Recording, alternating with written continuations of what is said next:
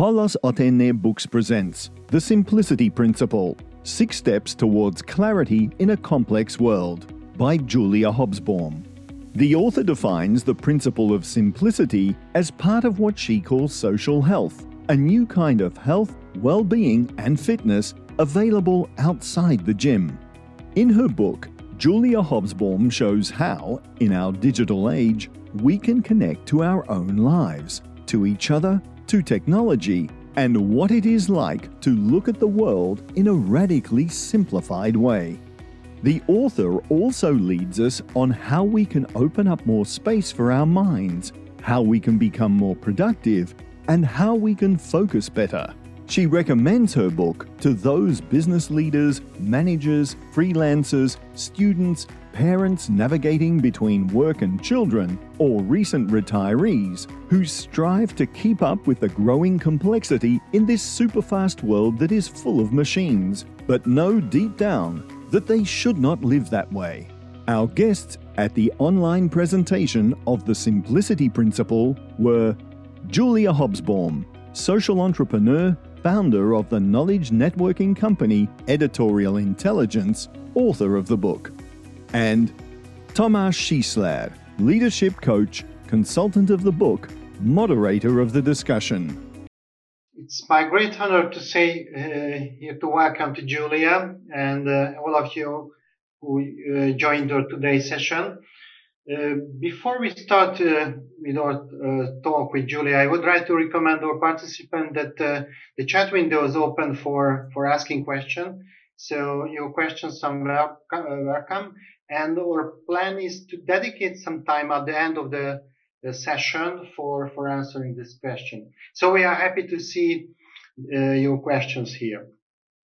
Uh, Julia, I read that uh, your book became a bestseller, bestseller in last year uh, and won several great awards in the US. Uh, what is behind this success? Well, firstly, it's a real pleasure and honor for me to be published in Hungary and for you to have invited me to participate in this event. And one of the wonders of technology is that many people, I believe, are able to access this event. But one of the drawbacks is I wish I was in a room with everybody um, being human rather than being machine aided. Um, to answer your question, I think even before the pandemic, there was a real hunger for simplicity. The world was becoming too complicated. Um, there was a, a, a, song in the 1950s, Stop the World and Let Me Off. And I think we all know that feeling and recognize it. Too busy, too full, um, too many competing demands. And so I wanted to, as a business writer, as a business woman, uh, I wanted to reconnect all of us to old principles in a modern world, which are not new. And I think when the pandemic hit, it actually struck more of a chord because people were forced to realize just how crazy their lives had been. Even though they were struggling, we were all struggling with the brutal simplicity of lockdown. I nevertheless think it was quite a positive experience for some people who were not, you know, absolutely thrown into chaos. So I think it struck a chord. I hope it still does. Uh, you said that the pandemic is an opportunity for us to realize how uh, the life, how, how, how crazy the life we are living. What, what do you think? What is the sign of, of this craziness? How can I feel it as a, as a, as a individual that I'm living in a, this crazy world? Well, one way, just to start with a business example, is to look at the share price of companies that have uh, products dedicated to calmness and simplicity, mm-hmm. like the Headspace app or Calm, a business, uh, you know, where there there is a demand, a market demand, like my book, you know. So that's one way of noticing. But mm-hmm. the other is that um, we are we are not stupid. We know that there is a craziness because for about 20 years we've lived with an acceleration of modernity, of technology, so that we've moved from having a separation between who we are as individuals and who we are at work to being constantly joined by smartphone, always on. You know, this is a tiny object that's more complicated, I think, than original NASA computers. So mm-hmm. complexity has moved from the world into our lives, into our heads. Mm-hmm. And I think that's a problem if you want to feel some sort of equilibrium, but also to be productive. So, one of the things I noticed when I began to look at the data was that um, the World Health Organization, before the pandemic, said that stress was really the biggest single global epidemic. And stress in the workplace, um, again, pre pandemic, was costing 60% of working days lost in the EU was lost to stress. So I think the evidence is both in ourselves, common sense, but also there are metrics to support that idea that there was a disconnect between the promise and um, possibility of the constant connected technology based world and our lives and our souls. Um, and I began to be interested in that and try and come up with a sort of practical book. It's not particularly spiritual, my book, but it's informed by some ancient wisdoms, but it's also created, as I'm sure we'll come on to, a discipline which is really a management discipline rather than a um, philosophical one. Mm-hmm. How to be simple in a complex world. You stated in your book that uh, simplicity is a game changing strategy for life. What is this change? What, uh, which, uh, which is the promise of the book? From what life to what? So, one of the things that the internet age promises us is limitlessness. Uh, that there is no limit to the window within the window within the window, the choice, the possibility. And I um, began to look at the neuroscience and I wanted to deliver a strategy that could make sense to people and was based on the neuroscience. And that shows that really we have a cognitive limit beyond which our heads, like computers, because really the human brain is actually a natural phenomenon that is not unlike a computer with lots of different synapses firing all the time. And I wanted to come up with a strategy that's simplified based on the neuroscience. And the neuroscientific number uh, of, of items that we can hold in our working memory is seven. Now, there are lots of management principles around numbers, but I wanted a number that was below that limit to keep it simple. Mm-hmm. And when I looked into it, I found that the number six itself is rather special. So I wanted to do two things, Tamash. One is to say there is a principle there is almost a political position that says complexity is a problem. We need it, it is there, but in terms of our human lives, it doesn't work so great because it, mm-hmm. you know, we're overloaded. Then I wanted a structure that people could follow rather than just saying, oh, yes, I believe in the philosophy of simplicity, great. You know, I wanted to say, well, this is how you do it. And I felt I needed a system and a number. Mm-hmm. So I thought, okay, seven or less. Six really became interesting to me. Mm-hmm. Uh, I'm no mathematician, even though I run a business, I can do my sums, but I am not a mathematician. But six in mathematics is literally the perfect number. What that means is that um, back in uh, Alexandria in ancient Greece, Euclid, the mathematician, discovered that it is a number which is very, very versatile and where the numbers one, two, and three fit into it. So it has a status as an organizing number. And I thought that's interesting.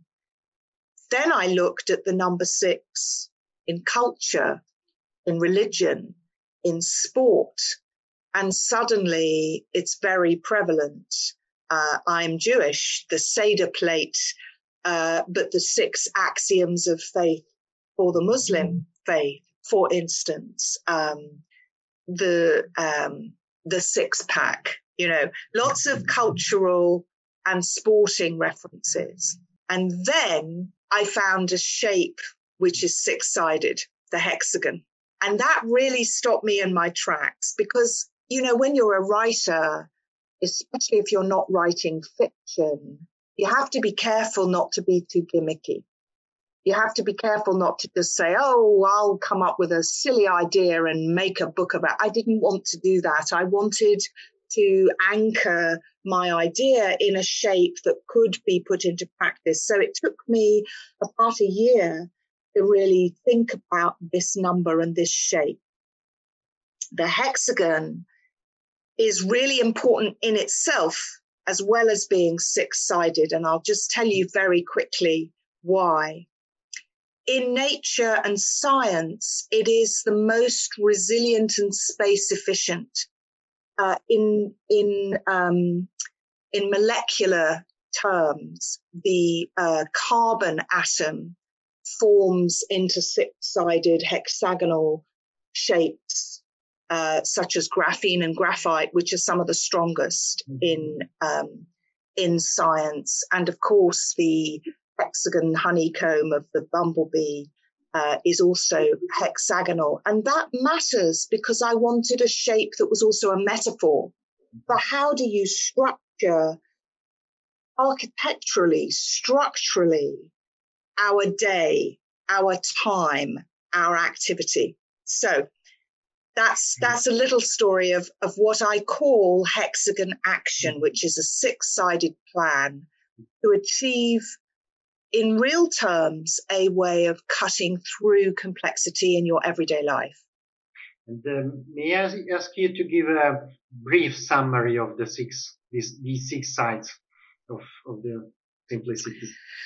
Yes, well, um, the since the book has been published, I realized that they can in fact change. And one of the things I say in my book is that I want you to think of more of a lifestyle than a diet. You know, a diet is very rigid. You must not eat this and you must eat this and you must do this and not this. Really long term change actually comes from uh, experimentation. Um, but the um, the first side of simplicity, if you like, six sides that you could experiment with thinking about, which I articulate in the book, is clarity, is being clear, is really having a sense that at any given moment, um, you you really are are sure and you can make decisions and you can form habits. So each of the six has got another little six chapters, but you can mix and match. They, they can change. So I'll just read you a little, a little bit, if I may. Um, uh, so with clarity, the six sides are decision, attention, habit, purpose, boundaries, what I call housekeeping, you know, being able to find everything in one place, a little bit like uh, Marie Kondo or uh, or one of these productivity tools. So the first side is clarity. The second side is just about individuality, you know, knowing who you are, knowing who you are in your daily life. And we often, I think, get pulled into a different rhythm by our organizations. I'd love to hear your views as a business coach about that, this individuality with aspects, I won't run through all of them, but like creativity and like integrity. The third is the whole question of reset that we're talking a lot about post pandemic. Rest, not necessarily sleep, but resetting, reframing. Just these simple questions that you can ask yourself. Um, so there's the notion of reset. And then there are three factors that I think interconnect very well, which I call the knot of knowledge and networks and time. So knowledge is very complicated now. Who do we trust? Who do we believe? Where is the truth? We have so much coming at us on social media. So to have a simplicity strategy that says, I'm going to read six types of things every day, or I'm going to ask six people who I trust to give me information is already making um, a, a change. Networks are very important and um, and they have to be in person. They have to be relationships. I'm very against the idea that it's fantastic if 25,000 people follow you on Twitter and you have 6,000 people on LinkedIn. What matters is um, intimacy and trust in networks. But if you don't have networks, then your life is in fact going to be very complicated because you can't do anything easily. And then the final piece, I think clarity and the final piece are in a way the pillars of simplicity and almost everything else can go in between is time. Because again this limitlessness that we're sold the promise of just some fantasy that you can stretch time and people forget um, most people don't know automatically that there are only 168 hours in the week.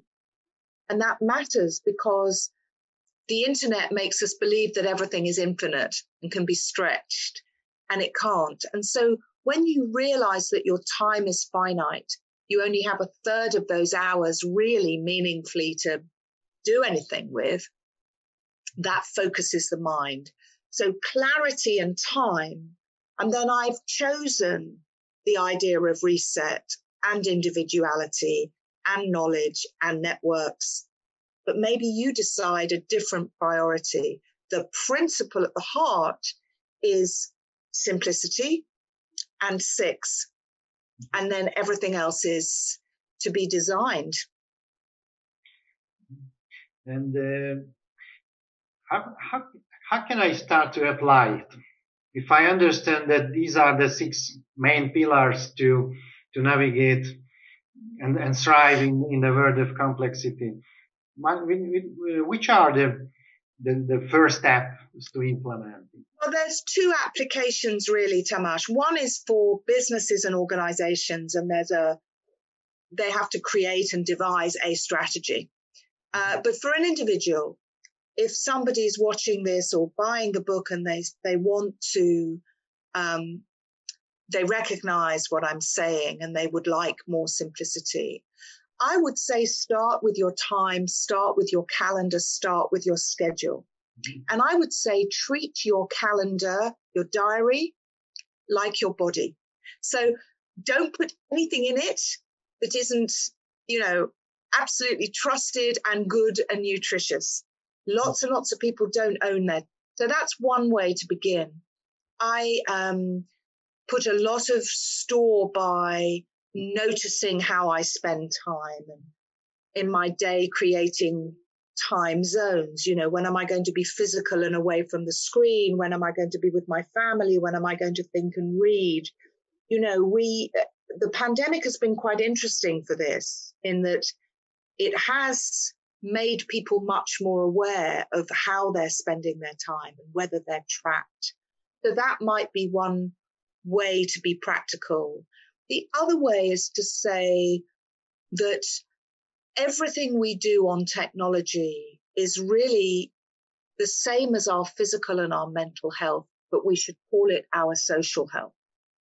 we should make sure that we realize that when we go on the internet, when we pick up our smartphone, when we answer an email, we are using technology and we need to choose whether we want to pick up a telephone instead or meet somebody face to face.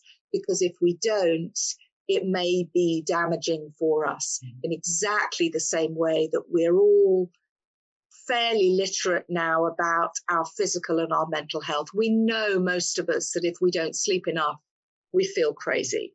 We know that if we eat biscuits all day and we don't move our bodies, we get fat. Mm-hmm. We need to make sure we understand that we need to keep it simple and say, maybe I'm going to be no more than two hours a day on the screen, mm-hmm. and then I'm going to take a walk. Or I'm going to, I'm going to form relationships with six people that I want to do business with and not try and communicate with 600. This is all the simplicity principle. This is all about learning how to make choices, how to um, streamline your approach to your life not to feel crowded and overwhelmed. Yes, when I was reading your book, it came to my mind that uh, maybe, especially the world before the pandemic, uh, we have some external constraints which were structuring our life. And now a lot of structures, uh, constraints are just, just disappeared and uh, it became our own responsibility to, to manage your time and space and, uh, and, uh, uh, information consumption and, and, a lot of things. And uh, we just didn't learn it, how to do it. And, and it is here. I think it's a really interesting point, and actually, somebody said this to me yesterday in an interview I was doing for a podcast, and they said, Oh, there's too much individuality from the pandemic, and we've forgotten how to collaborate, and it's going to make everybody selfish because everybody says, Well, I now want to work on Mondays, not on Thursdays. But I think if you are disconnected from who you are as an individual and what you need, then you're not going to make the best contribution. You're not going to be the best colleague. You're not going to, you know, so I do think um, that health, physical health, mental health, what I call social health, it begins individually, of course, mm-hmm. but it's not to be selfish. The simplicity principle is not a manifesto for individuality. It's a manifesto for belonging uh, and being connected. The shape of the hexagon is a very connecting shape because of its sides, you know. Um, so, uh, but you raise a really interesting point. I'm beginning to think more and more about that post pandemic. Yes. Mm-hmm. Yeah, and uh, and uh, for me, at least, it's uh, very easy to understand something and and memorize, but uh, to to build a habit from that, it's um, it's a completely different story. uh, could you give us some points to here how to how to transform this principle in in daily habit?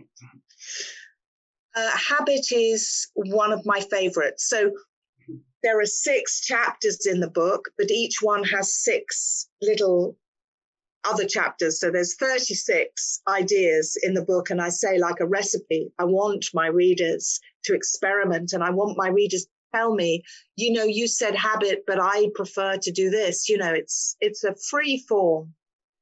Habit falls into the section on clarity, on being clear.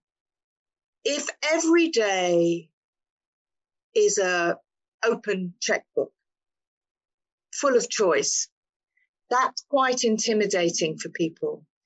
I think habit and ritual is very important. People who have faith and religion understand the importance of, of habit. Um, the rise in the way we exercise is a sign that people like routine and like rhythm. Habit is both easy and hard to acquire. A lot depends on that sweet spot between motivation and and how easy or difficult it is. So in order to build a habit, what I don't think you should do is say, I must do less. You know, I read that book, The Simplicity Principle by Julia Hobsbawm, and she said, I must, because that's already complicated emotionally. Mm. What is more important is to say, oh, okay, following this magic perfect number six, where I do one thing or two things or three things and no more than six things. What are the, what are those priorities for me? Okay, my priority is that I get two hours uh, walking a day. My priority is that I do more you know, listening to my colleagues, whatever it is. How am I going to create those habits? Maybe I need to create a regular time.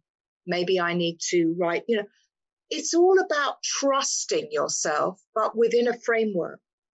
I think the world is so busy that not having a framework is in fact a problem. Mm-hmm. And some people will disagree with me. Some people will say, well, that's just, you know, like a constraint, but it's not. It's a framework, quite different.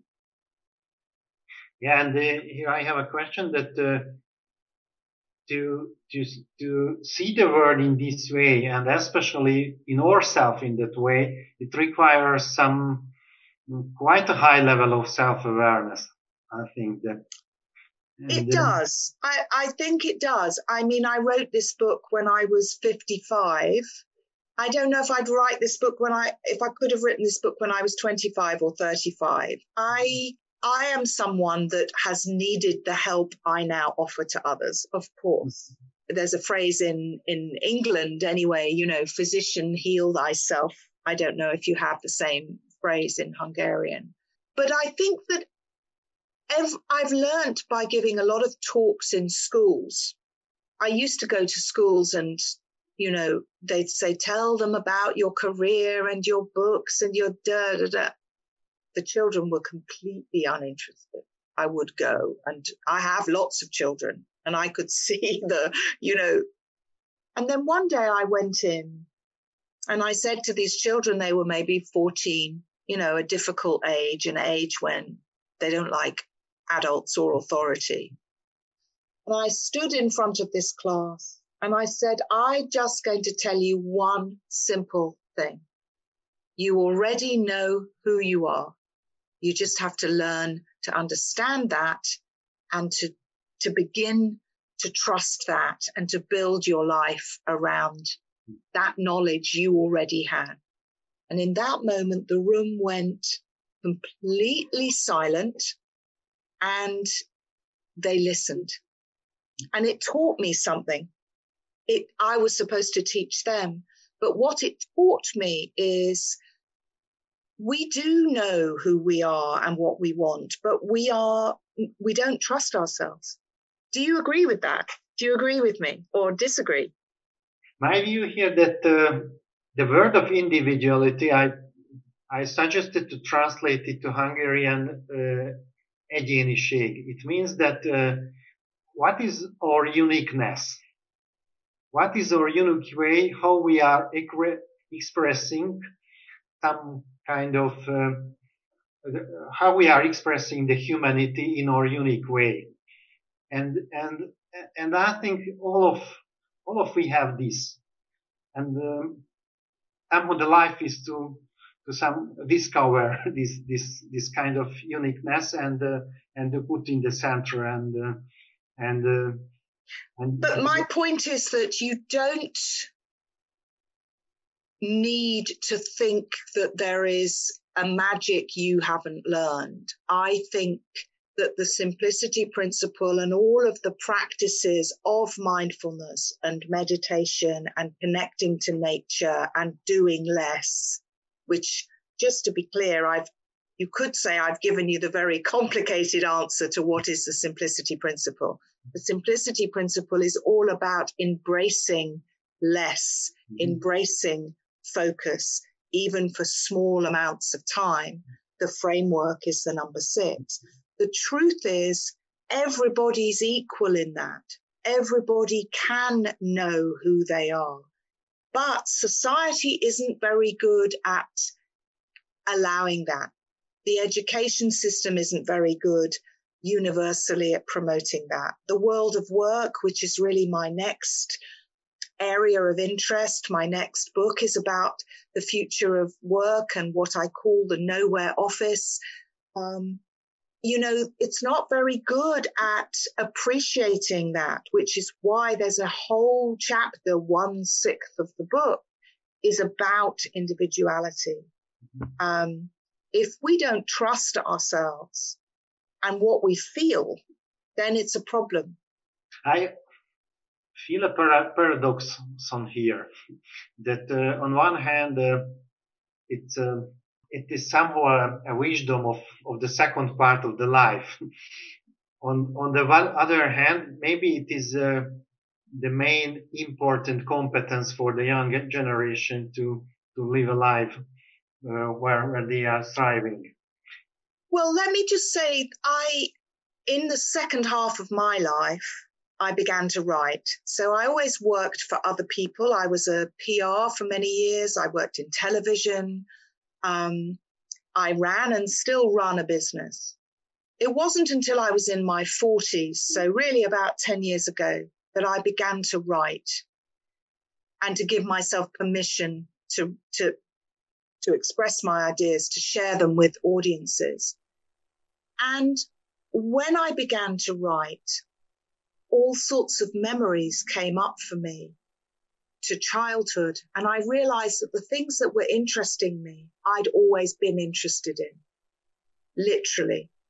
And I'd never listened to those because the way my education and my expectations were all about other things. And so the point I'm making is that yes, children do already know what they're interested in. Of course they do doesn't mean you can't bring other things to stimulate them. But we, the more we connect with who we are back to the idea of work and business, the better we're going to be in that situation. Um, let's just, just to bring it back to business. Productivity globally is stagnant. Now, I know we could have a very complicated conversation about productivity, but I don't think it's that complicated. I think productivity is about do you do a good day's work? If you don't do a good day's work where you don't feel good and your boss doesn't feel great, then productivity is not good. Um, back to the young generation, can you imagine a future when this kind of uh, approach is uh, is part of of uh, of the the teaching material? Yes, I absolutely can. I'm very optimistic about this because Generation Z cares about this. Generation Z doesn't want to do what Generation X and Y and the millennials did, which is to work all the time, make money all the time, and not anything else. Generation Z wants purpose and meaning and value and relationships and connection. I think you asked me the question, why in the middle of a pandemic has this book been published and sold and appreciated? Because people are sick of complexity. They are, and they are sick, not just with the pandemic, but with too much, too much. Now that's interesting to me I, I really like the word you created, this infobesity. Yes, infobesity. Well, I feel a bit guilty. I don't think I did create it. Um, I'm it, nothing is new under the sun, but I I could never really find a source for it, and certainly I used the term, and then everybody loved it because, of course, obesity everybody understands. And back to my point about social health, which is the way we connect to technology and each other and knowledge and networks, that is also obese. It's infobese. And so the simplicity principle came out of my previous book that was called Fully Connected. And Fully Connected was all about being always on and the age of overload. And so the simplicity principle was more, well, what is that antidote in the everyday? And it is about taking small amounts of time and small, it's everything has got to be small and less. and ideally slower. I'm enjoying more and more and more conversation right now. On the other hand, uh, seeing that our time, maybe uh, we can have a look on uh, on the questions. Uh. of course, I'd be delighted. Mm-hmm.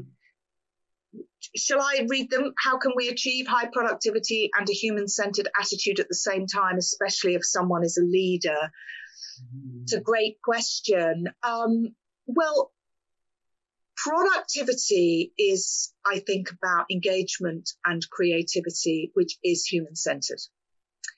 And someone being a leader, I think we all have equal needs. Leaders, um, the bosses and the workers, if you like. We all want to belong. We all want to have meaning. We all want to have our individuality.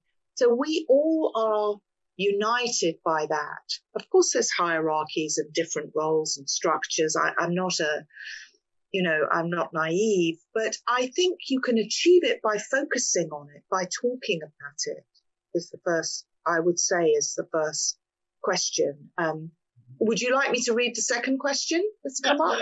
Yeah, yeah, yeah. Um, has COVID 19 brought new opportunities and challenging in implementing the simple, the principles of simplicity? Well, I think it, it's another really good question. Um, I think it's it's really focused the mind because for so long we have been um, in a way in a, in a brutal simplicity of lockdown. Um, so in some ways, it, it was the simplicity principle in action. And of course, a lot of people have found that they like it, which is why there's now an entire work shift happening around, certainly in the UK and in America, and I'm sure in Hungary around uh, remote working, hybrid working, that people like a bit of simplicity in their lives. Um, but I think that lockdown was very emotionally difficult for pretty much everybody um, because it was too simple. It was simplistic. We didn't have the richness of the mystery of our friends and our relationships. Okay, maybe uh, just a final question that uh, uh, if I'm who is attending to this talk and do not have the opportunity to read the book, what would be your single advice for me as a first step? Well, I would say if any of what I've said is interesting, and uh, I hope it is, obviously, um, and I'm sorry I don't speak Hungarian, um, but if you look me up on the internet, there's a lot of podcasts and material and YouTube videos and so on. So that's probably, I think the biggest single piece of advice I give anybody is to take yourself seriously, to actually say, what's going on for me? and to listen, even for six minutes a day. That's what I would do. Thank what you. I call sit for six. Sit, sit for six. Thank you. Thank you so much. I, Thank you. I've enjoyed the talk with you and uh, thanks for your time and, and, and quietness and availability. And I, uh, I wish you to bring the message of simplicity as many people you can. Uh, Thank you so much for having me. Okay, and uh, I also would like to thanks to our participant for joining us today and hope you enjoyed our events and uh, uh, we will meet at next book lunch and take care of yourself and your beloved ones. You can find The Simplicity Principle by Julia Hobsbawm in the web shop of Pallas Athéné Publishing House or in the bookstore in Bölcsvár. Thank you for your attention. If you liked our program, we look forward to seeing you at our next book launch.